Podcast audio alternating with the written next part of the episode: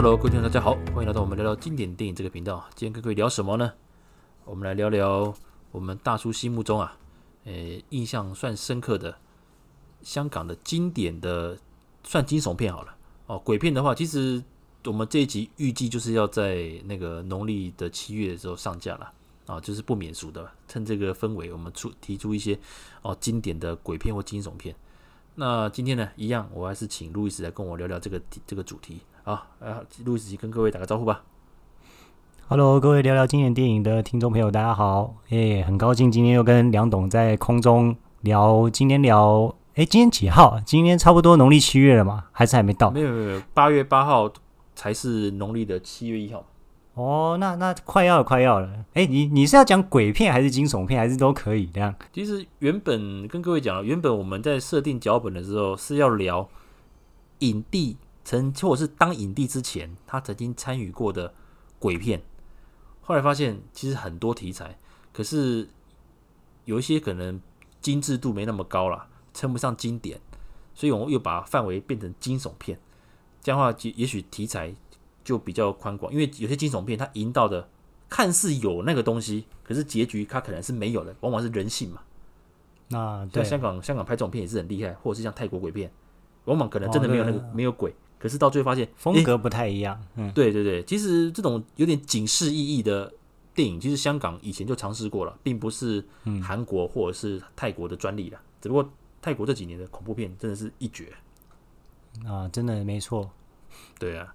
甚至讲实在，韩国这几年起来，你看啊、喔，动作片大国，香港的地位其实真的有一度几乎要被韩国超越。韩国看大制作、大场面，动作片、战争片、惊悚片、剧情片，哇，步步都很猛啊！哦，韩国电影最近在国际上受到的好评很多哎。对啊，所以你看哦、喔，就是说。就就好，你就是要拍一些什么史诗等级的战争片，你看，哎，韩国人也是照样拍的，也是很厉害啊。所以有时候就是反观，当然这个 哦，算了，这越讲越多。对，我这个 我们对于台湾的电影，其实也有人跟我们说，哎，我们好像都不太聊台湾本土的题材啊。可是坦白讲，除了之前的导演系列，还是像比如像朱延平导演的，我还我们其实都有聊过一些台湾本土的。可是，包括我们是，我是我自己有开主题嘛，聊军教片。那我跟路易斯聊的是朱延平导演。当然，台湾还有很多，包括之前我们讲过，我们聊聊侯孝贤嘛。不过也讲了大半年，因为侯孝贤电影真的蛮蛮需要。好险你没有约我聊侯孝贤，我还真的讲不出来。你我看悲情城看到后来有点看不太下，看不太下去这样。呃，侯孝贤电影其实我很我每一部电影都花花了很多年。那《刺客聂隐娘》现在好几年了嘛，《刺客聂隐娘》我只看了三分之一。我还在努力当中啊！我预计五年内把《刺客聂隐娘》看完。哎，哎，五五年好像比那个王家卫稍微好一点。王家卫好像看了，好像好像等了超过五年。《东邪西毒》，我看我也是看了那么多年，我还没看完过，哎，受不了，受受不了，受不了，嗯，受不了，受不了。就是他，我还会反复看一些剧情或台词的。其实王家卫电影，我反而一次看完的，一次把它 clear 掉的是那个。花样年华，还有还有《阿飞正传》哦，哦，这两部很好看。嗯，对对对，《阿飞正传》我是边睡边看完，后来我再把它重看一次。你们也叫看完了？啊、对，《花样年华》是因为我本已经很喜欢梁朝伟，那《花样年华》的编排其实它的剪辑还有它的配乐，你会觉得很轻松的，那个画面感很强。嗯，它需要思考的地方不多了，虽然它还还埋很多梗。嗯。对、啊，我以为是一代宗，我以为你你讲的是一代宗师，至少你有把它看完的。哦，一代一代宗师，我知道那个那个什么主角不是叶问嘛？我知道，这我这我知道。嗯，讲到这个，忽然忽然那个梁朝伟觉得他手打断到底是为了什么？哎，那个片拍了很久，好不好？我讲张震练的八极拳也才出现不到几幕，宋慧乔一句话都没有。对不对？但是他真的，但但是张震真的把八极拳练起来，他也拿奖。呃，对对对对 对，张震真是我，他是我很欣赏的一个演员。那时候其实我小时候，对小时候，他那时候，呃，孤岭街少年杀人事件，哦，那时候我真的成名之作。虽然讲那么多，这部电影那时候我们家有租录影带，那上下集嘛，两片，我真的看完了，看不太懂，可是最后的那那几幕是有留在心中了。那我就觉得这个小男孩，哎。是还蛮俊俏的。呃，没想到，哎，后来一路，因为他爸爸张国柱嘛，我只知道说，哎，真的基因不错，嗯、也是帅哥啊。对啊，好了，讲这么多，又又过又过了五分钟，还是没聊到主题，要变那个又跟黎明一样这样，又过五分钟这样。哦，每一集都要把黎明拉出来讲一下。呃、黎明真的好可怜。对啊，大家以为我要讲三更吗？哎，错了，今天这一集我们绝对不会讲三更。哎，我们就不讲三更。对对对对对对，因为。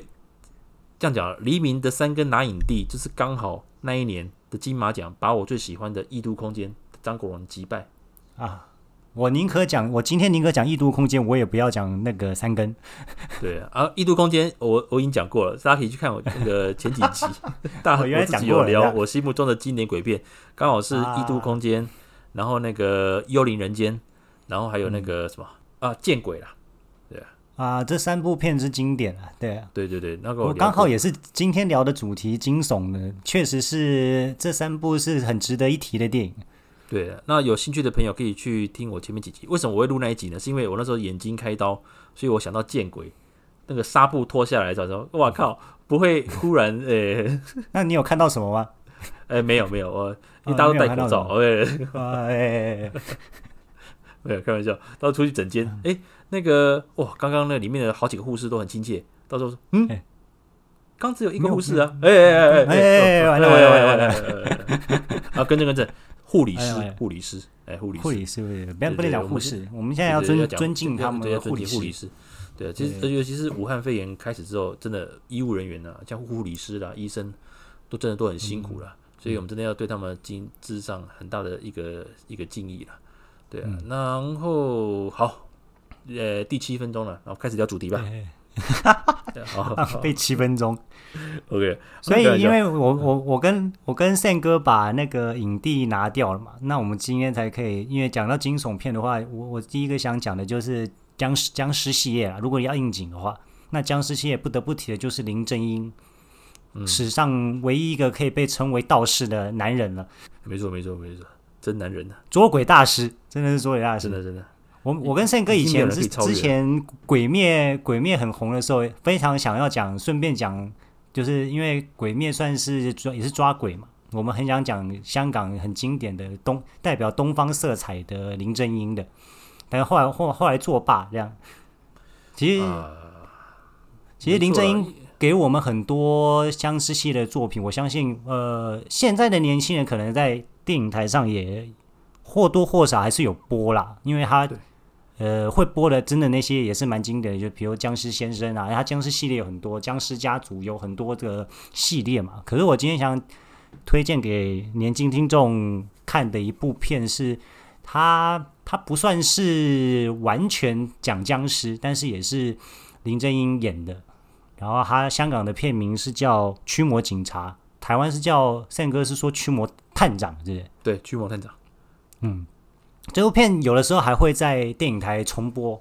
那它里面其实在讲说，呃，林正英演的是一个，呃，他他算是一个，他是一个警察，他是在呃，比比不算是在香港本岛了。那他是他在平日也是有在做一些帮一些。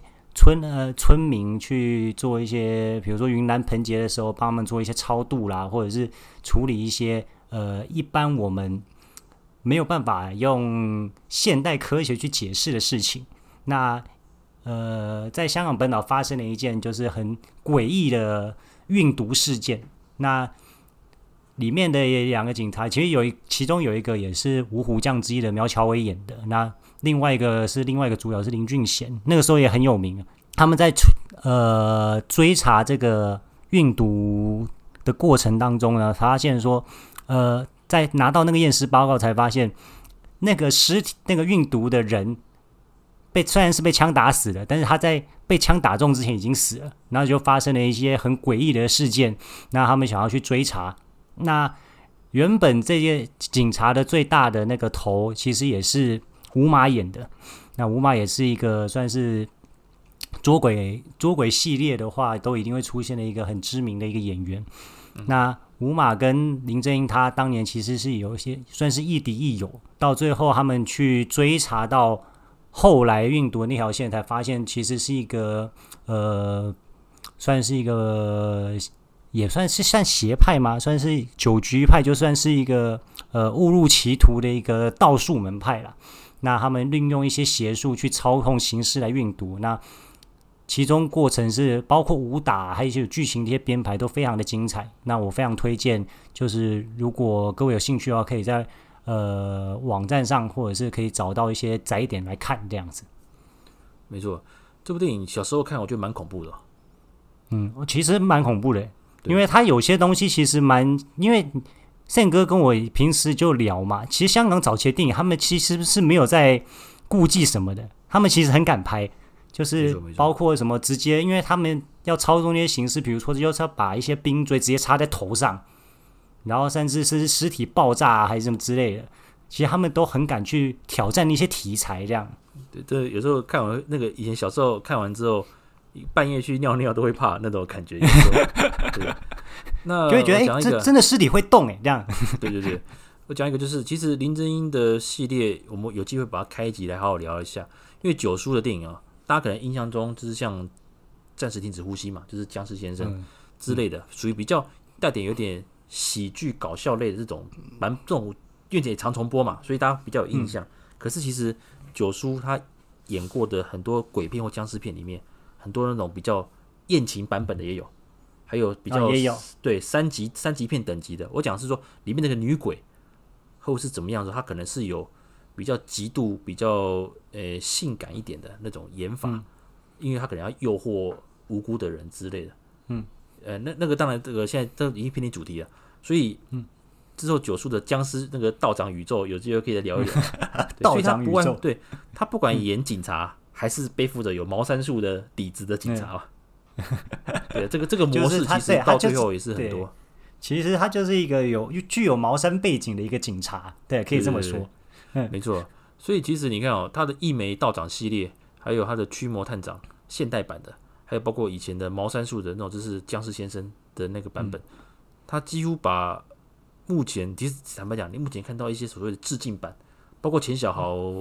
这几年也在这这几年拍很多呢，就是为了像很多很多他们找回来怎么之类。可是你发现，算是对我们老影迷算是怀旧，可是就是没有以前那个感觉。这样就是你把楼南光大家都凑回来了，结果就莫名其妙，你知道就觉得嗯，搞笑片啊，就是因为有些电影可能连台湾都没有上映，那可能有网络的那个那个什么那些平台会会播嘛。它有些是网络电影，类似像网络电影啊。对了，嗯，那这个。你觉得真的很，我忘记有一部，就是他这几年的，他甚至就是直接在道馆放上那个、啊，放上林正英的照片，嗯，就是他等于徒弟钱小他们怀念他嘛，就等于放师傅的照片。嗯、我觉得这个有，就是我不知道这个有，我就有有就是有点蹭去蹭这个蹭九叔的热度嘛，嗯嗯嗯，对对对，你说你说你看要蹭，我觉得要要要要有一些。要要蹭的漂亮啊！你看奥运打到今天八月三号，蹭奥运蹭到被骂的大概也只有陈建州夫妻吧。那个算是意外吧。哦，开玩笑，开玩笑，我谁会知道？谁会知道照片里面会有一个安博盒子这样？没有开玩笑，那个那两个字，把它我再把它消音掉了，不然大家以为我们打广告这样。哎，不行不行，我们并有置入。可是其实这个就近几年致敬。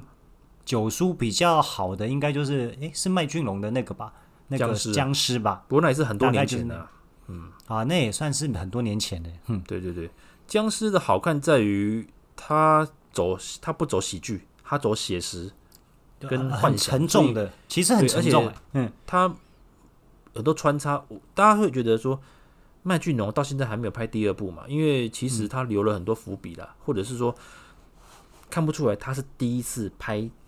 长篇电影，嗯，真的是我也吓一跳。那时候我是抱持着，我本来以为是闹剧，就是我本来不认为说僵尸是我会喜欢看的，嗯、想不到看完之后我下巴掉下来，就是一个钱小孩等于是真实的自己，嗯、对不对？穿插穿插，然后到最后发现他其实就是以钱小豪的角度去看这整件，就整个电影的走向这样。然后演完才发现，靠腰，他原来他已经。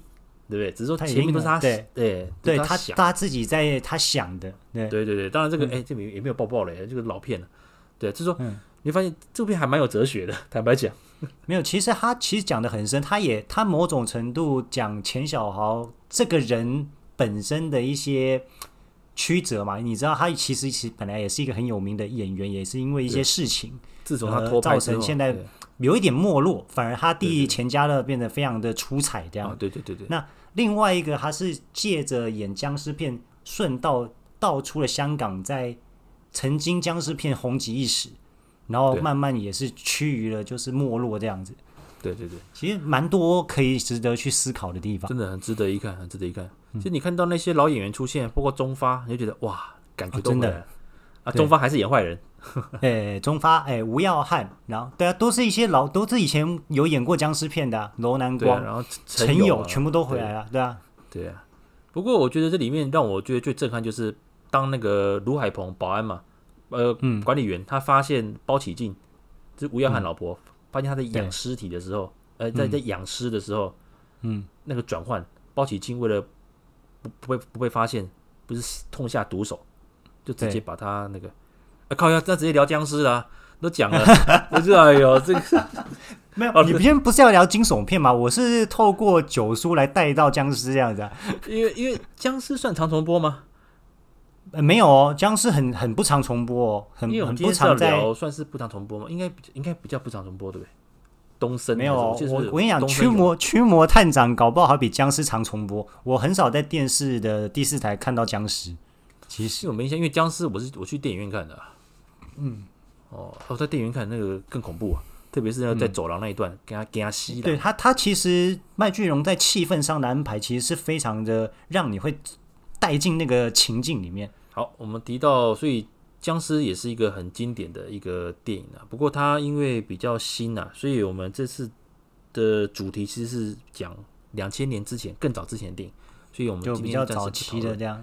对，嗯，那呃，对啊，你分享的是那个对啊，我是非常驱魔探长嘛。对对对。那不过那那是百分之百就是有鬼的嘛。那我今天来推荐一部，就是九九年。呃，林岭东导演的《目露凶光》哦，《目露凶光》讲到这边，如果对林岭东导演熟悉的朋友，应该马上知道这部经典了。那如果不熟悉的人，诶，《目露凶光》是恐怖片吗？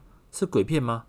好，跟各位讲啊，这部电影很很厉害，厉害到就是它营造的像鬼片，像惊悚片，嗯、可是它其实它是一个非常结构相当完整，而且会反转的。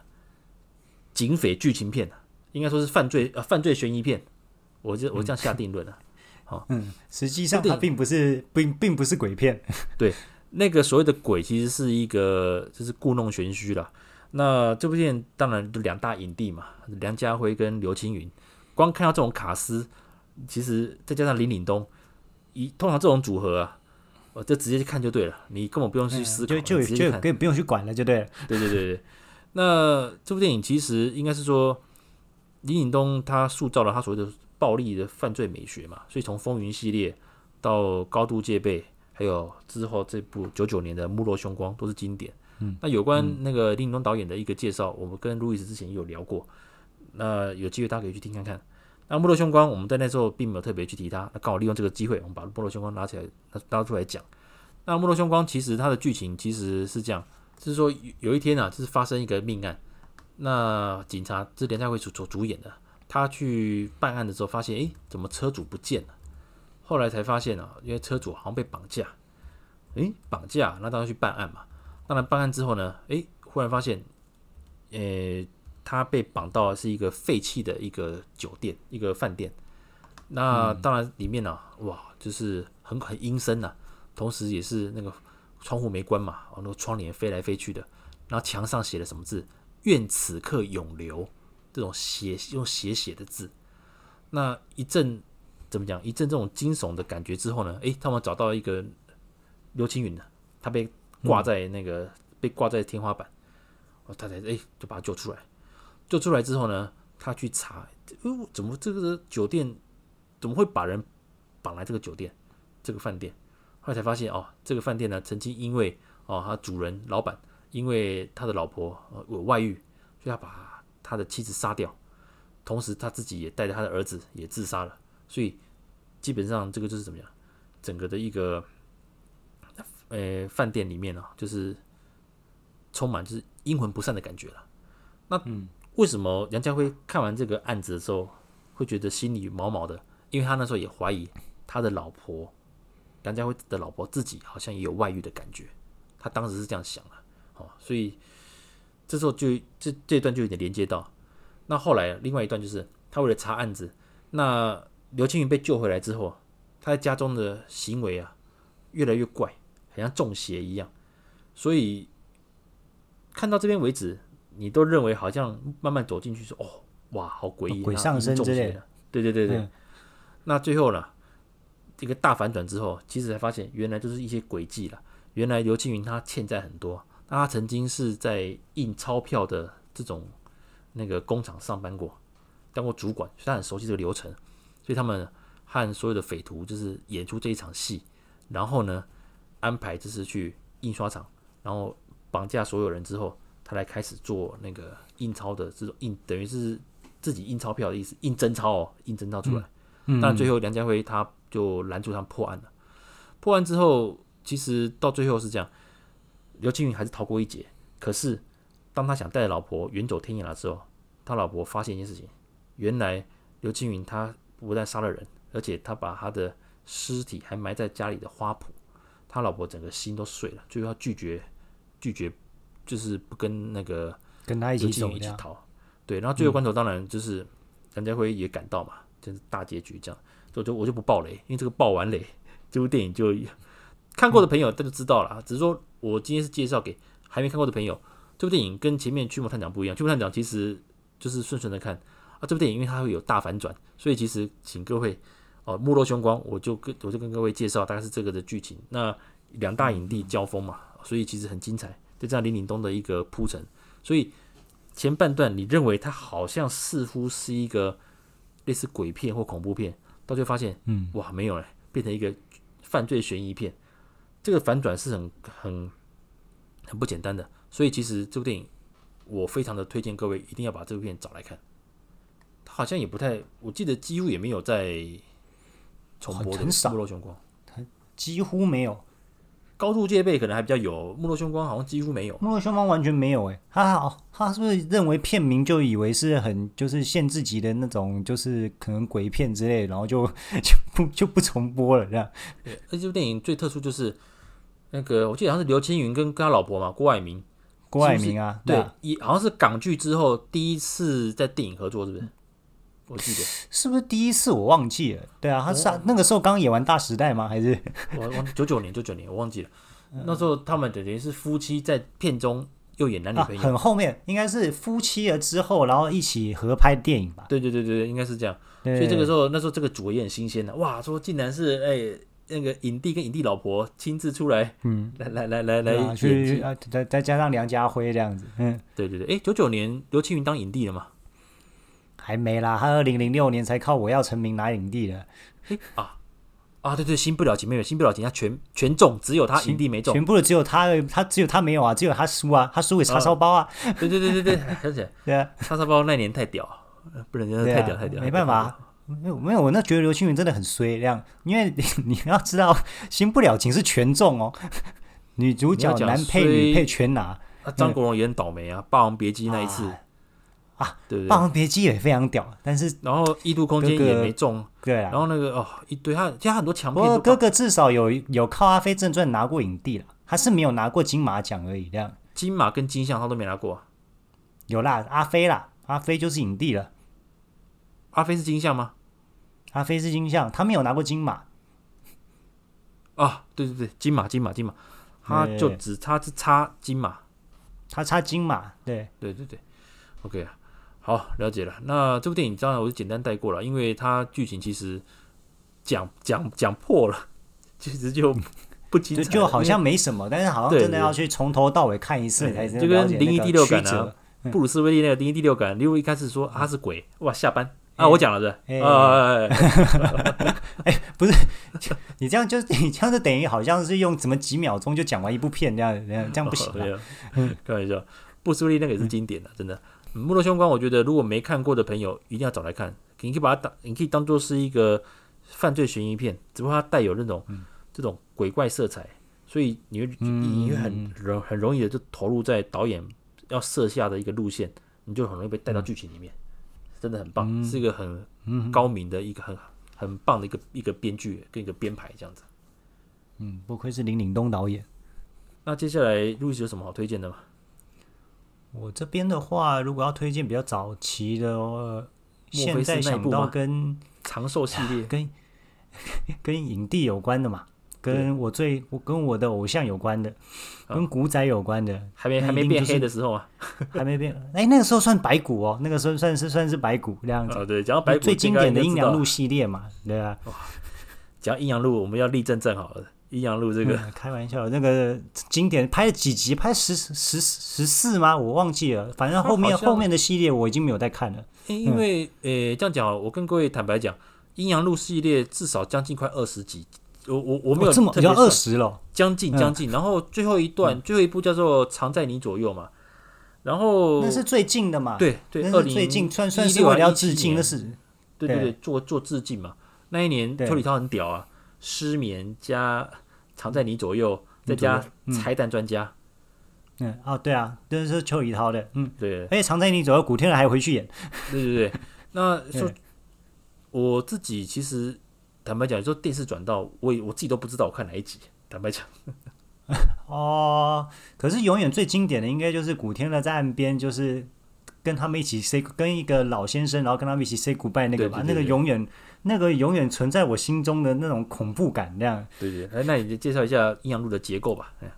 阴阳路的结构其实就是呃，早期是这样的，因为呃，里面就是有一位演员叫做雷宇扬，雷宇扬在香港电影界被称为鬼王啊，对，对，对，他是一个很有才华的人哦，他是演而优则导，那但是他演过很多的鬼片，所以他被被称为鬼王。那阴阳路系列的主轴就是以雷宇阳是一个说书人的一个方式去讲几段鬼故事。那最经典的，我讲我跟宪哥很推崇的古天乐那一段，就是他他讲的一个鬼故事叫抄墓碑。嗯、然后他讲的一个简单的故事大纲就是，古天乐跟一群好友啊，好友那谁我就不管了，因为有很多很多，其实里面还有应该是胶皮啊，胶皮好像也有演。对。那他们就是一群人去海边玩嘛，然后去露营，结果就遇到了当时也算是也是之后是大牌的蔡少芬他们。哦，对对。然后他们对那个很很大牌哦，那其实还蛮大牌的。那那时候他们应该都还没有还不算真正成名啦。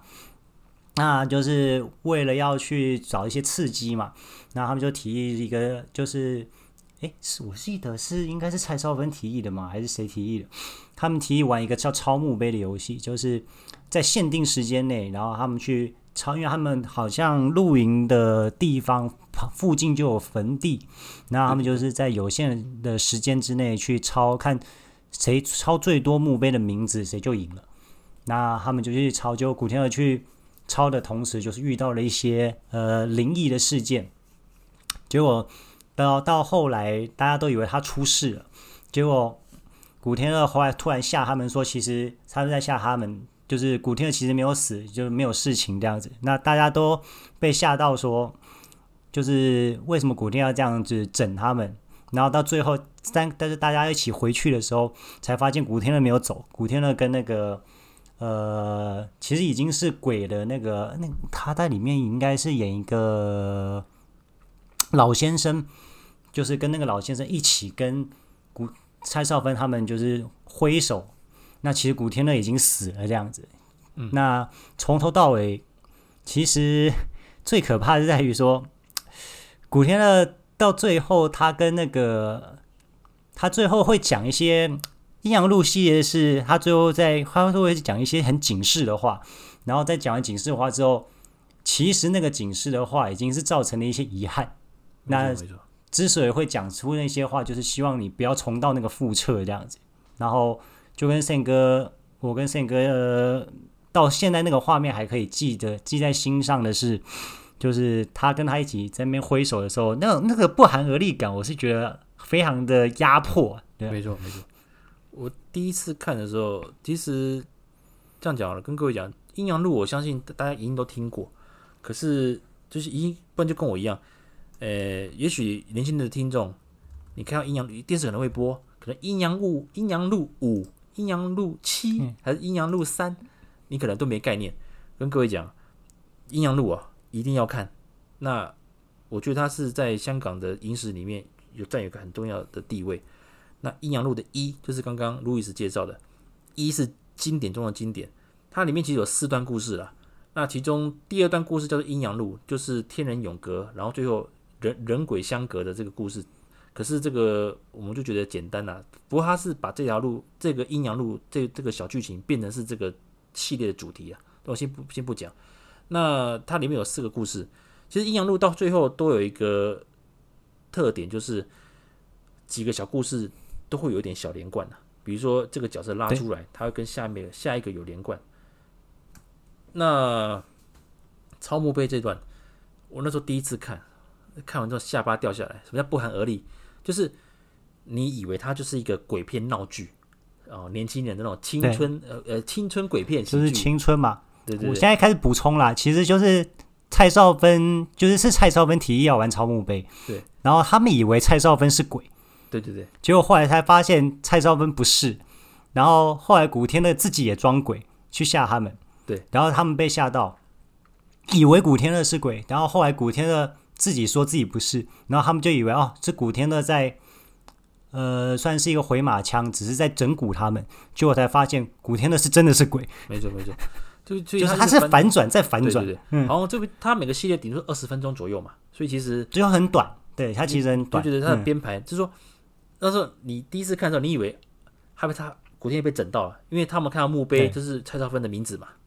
对啊，就是说，哦，他原来他是鬼，这样。就才发现都是一群人，原来都准备好要来整古天乐。后来古天乐不是装鬼整回去，那对，为什么要不寒而栗呢？因为当他们要坐船、踏上船要离开的时候，等于那个离开那个结界的时候，古天乐不动了，跟他们挥手，嗯，就代表说我们永远就是人天人永永隔，对，人为殊途，就我没有办法离开了。对，然后这个梗有时候我跟路易斯也会用，有时候。我跟他做捷运出差这种说，我有时候忽然不，他先下车，我就在那边挥手跟他啊，我们现在是阴阳路，我先回台北了，这样。我们以前出差的时候常常会这样玩，然后就觉得说啊，干不要这样玩了。比如坐高铁到台中，我说啊不下车了，我我我继续往前，你去出差吧，这样。再见了，开玩笑。哦，没有，这部电影其实是呃阴阳路，有人会把它当成是一种 B 级片啊，咖片啊，其实没有。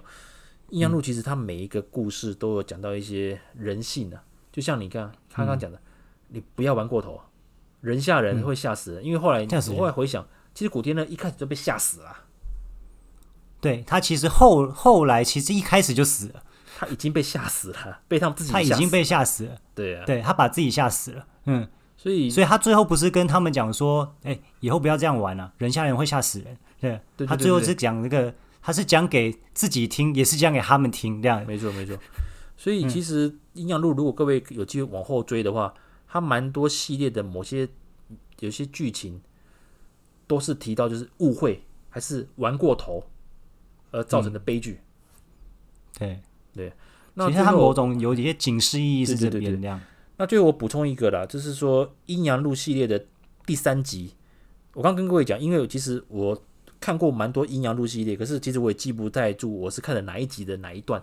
那其中阴阳路的第三集叫做“升官发财”，我印象非常深刻。它内部的主题就是讲一群，包括以古天乐为首，他们就是在那个殡仪馆工作的。嗯啊，古天乐自己是业务嘛，专门拉生意啦，拉生意。然后其他人就是化妆师啦，还是一堆礼仪师啊，都在里面。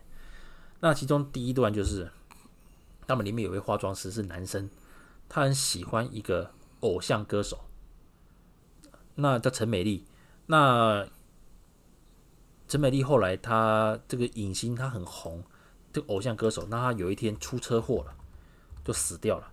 死掉之后是大新闻嘛？但大新闻啊，全国记者都来采访，因为超级巨星他的告别式也要漂亮嘛。那化就是你的瞻仰遗体，那遗体当然不能太难看，所以他的家人，嗯。千拜托万拜托，希望古天乐他们公司能够把他画的，把他画的美美的。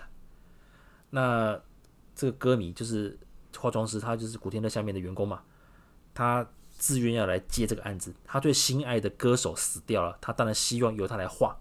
啊，大家觉得说啊，那你啊，你是他铁粉，那就给你交给你了。结果他的脸一掀开啊，哇，因为是车祸嘛，所以其实脸整个就烂掉了。烂掉之后，他做一些尝试，哇，第二天呢、啊，家属来了，哦，骂的乱七八糟，说你怎么画成这样？不行啊，我妹妹一定要那个出殡那天一定要最美的。那化妆师就很平淡的说：“相信我，我一定做得到，让她美美的离开。”这样子，当然大家不疑有他嘛。那就反转，那就来了。告别式当天，哇，一样，大家瞻仰遗体，我画的很漂亮，很美，很安详啊。嗯，那就轰轰，就是很盛大的办完这个告别式，就出殡了。嗯、那出殡就是就推去烧了嘛。嗯，令人烦，最恐怖是什么？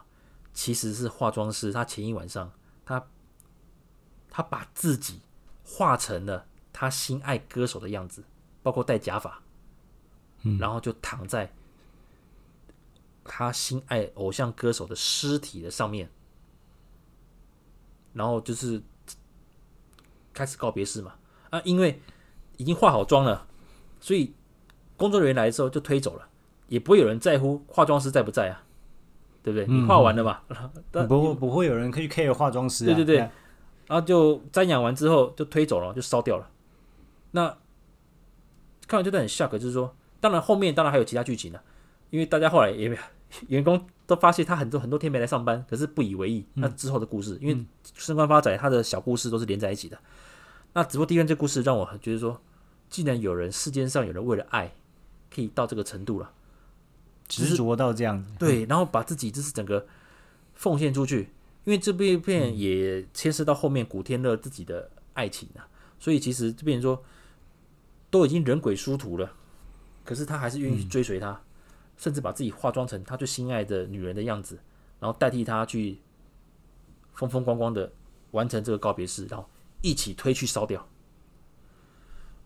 哇，那个时候真的是，真的是看完我印象很深刻。他这边这个算是不是恐怖，是让人觉得有点追星的遗憾啊，就觉得哎呦，怎么、嗯、哇，怎么会做的？怎么居然是这样？对，我跟各位讲，如果你是想保持着看泰国鬼片，还是说暴血的了吓你的鬼片，而这种心情去看《阴阳路》系列的话，可能会稍微有一点，诶、欸、不够满足。他他不是他并不是想要讲，就是呃泰国的鬼片是真的那个鬼很可怕，对对对，就是真的会让你就是吓死的那种这样子。对，对，对，对，但是香港的类《阴阳路》类型的鬼片，它其实会让你嗯。有一些是可怕，是在于人人性的执着可怕，甚至人比鬼可怕。没错，没错。其实、嗯、到最后你会发现，最恐怖的其实是人啊！不不管是里面的陷害啦，啊啊、像有些什么放高利贷的，还是一些什么害来害去的，把你推去。其实人比鬼可怕。对，设计你，然后去让你中邪。这个其实因为我刚讲的是很多剧情啊。嗯、那古天乐当然跟雷宇扬，几乎这也是这个系列的两个重要的。对，因为他们是阴阳路的主轴啦。对对对对。雷宇扬不是 自己演，嗯、就是担任旁白嘛，类似。对，他都他都要么就是担任旁白，要么就是他有嘎一脚这样。对对对，所以基本上《阴阳路》系列，而且大家有机会去看，你会发现很多影很多大演员年轻时候几乎很多人都演过。我刚刚讲过，像光蔡少芬就就够本了，哇！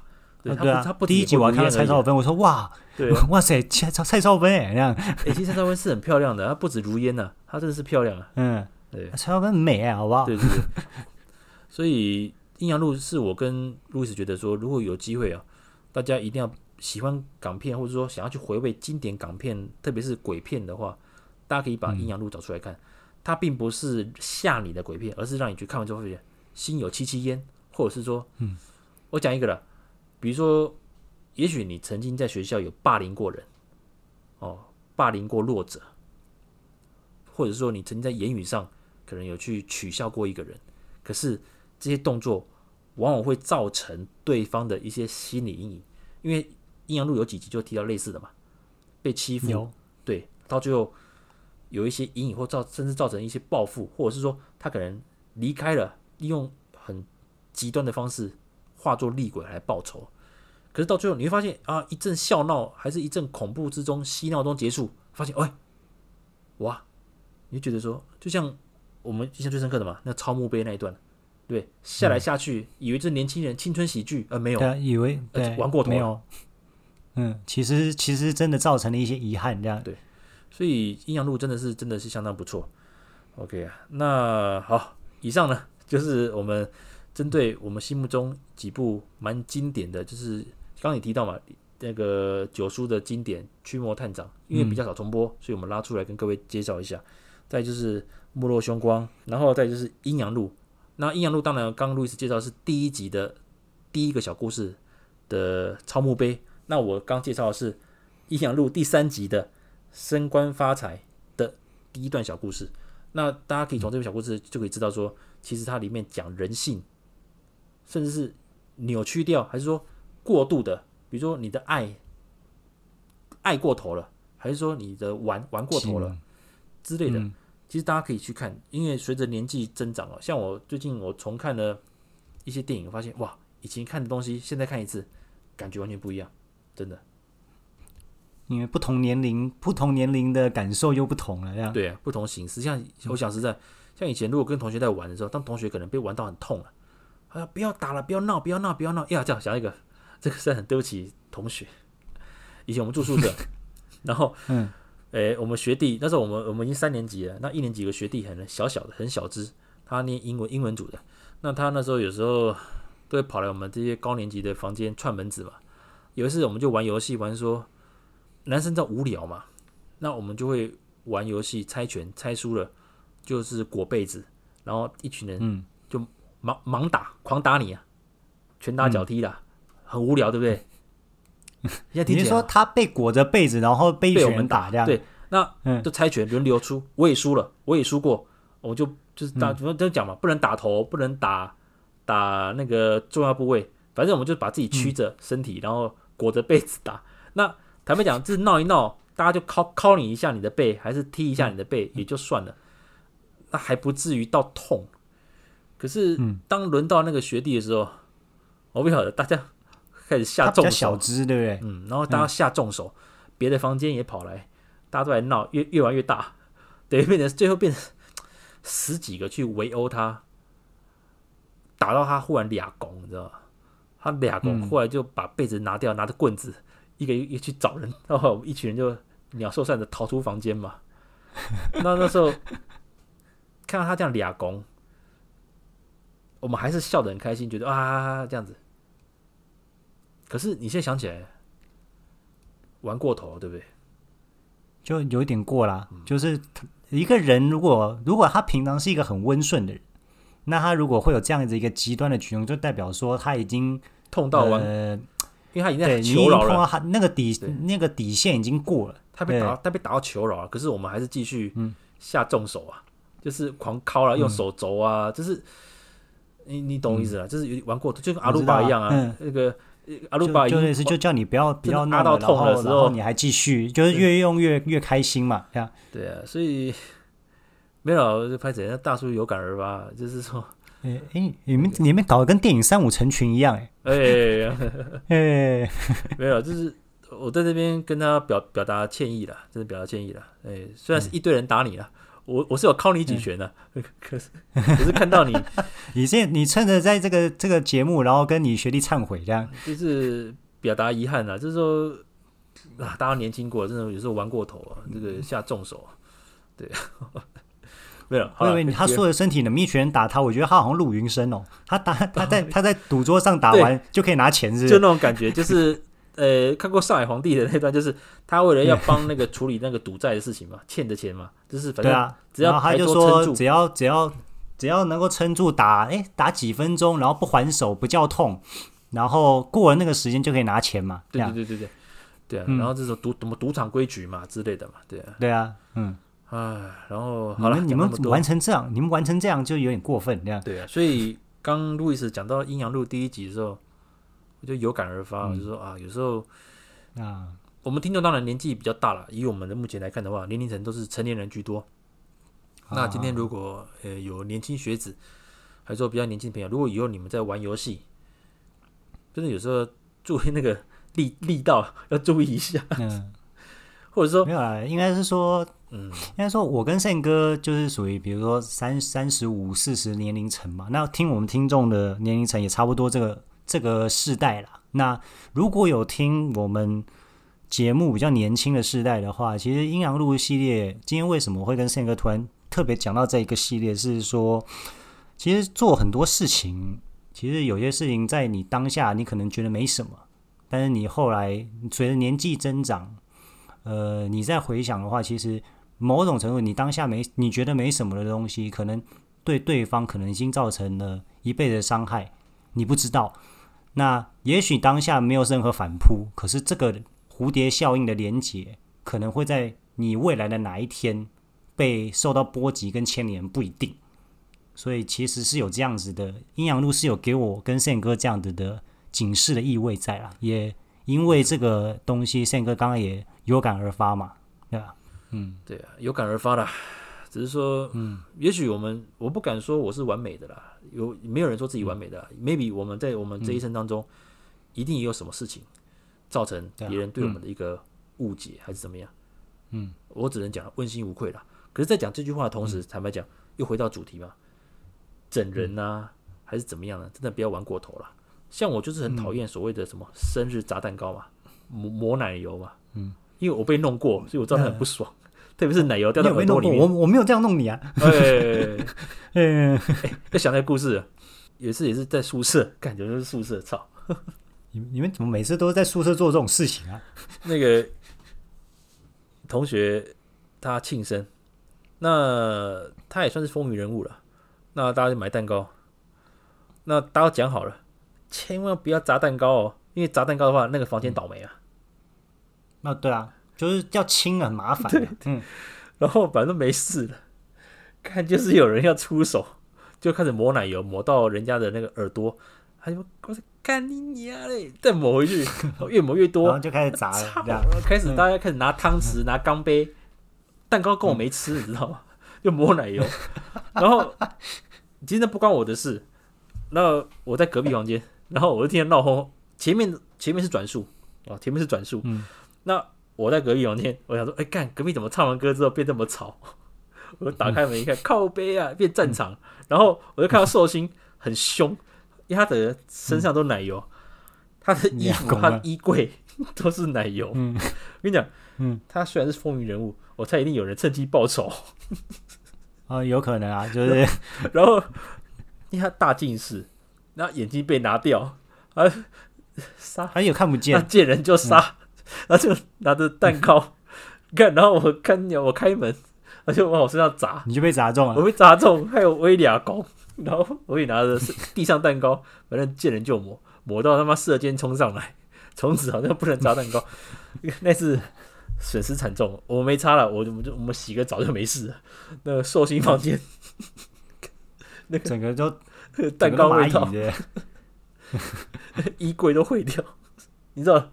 那个奶油整个房间 脏死了，现在回想起来青春回忆啦。可是，当下我讲实在那个那个寿星应该很不爽，应该 OK 应该是超级不爽啊，玩玩玩过头了，玩过头了。所以跟各位讲，如果年轻朋友啊，诶，青春真的是无敌了。可是有些事情要点分寸，真的不要玩过头，真的，不然就是造成造成遗憾，真的适可而止啊。对，好。以上就是我们今天这一集的呃警示系，哎、欸，不变成那个什么，竟然竟然变警示系列，对了，开玩笑。好了，我们跟路易斯是聊聊我们心目中觉得蛮经典的一些惊悚片或鬼片啊，或悬疑片，给各位来介绍。嗯、那希望各位啊，在这个月啊，就是民俗月这个月啊，出入都平安。那有些禁忌跟各位讲，就是呃。欸我抱持的观念就是宁可信其有啦，就是说有一些长辈交代的，是或者是说一些禁忌，还是要注意一下。那如我是今天八月三号，我是不晓得之后会不会开放防疫中心。这篇上架的时候，应该是已经八月中旬。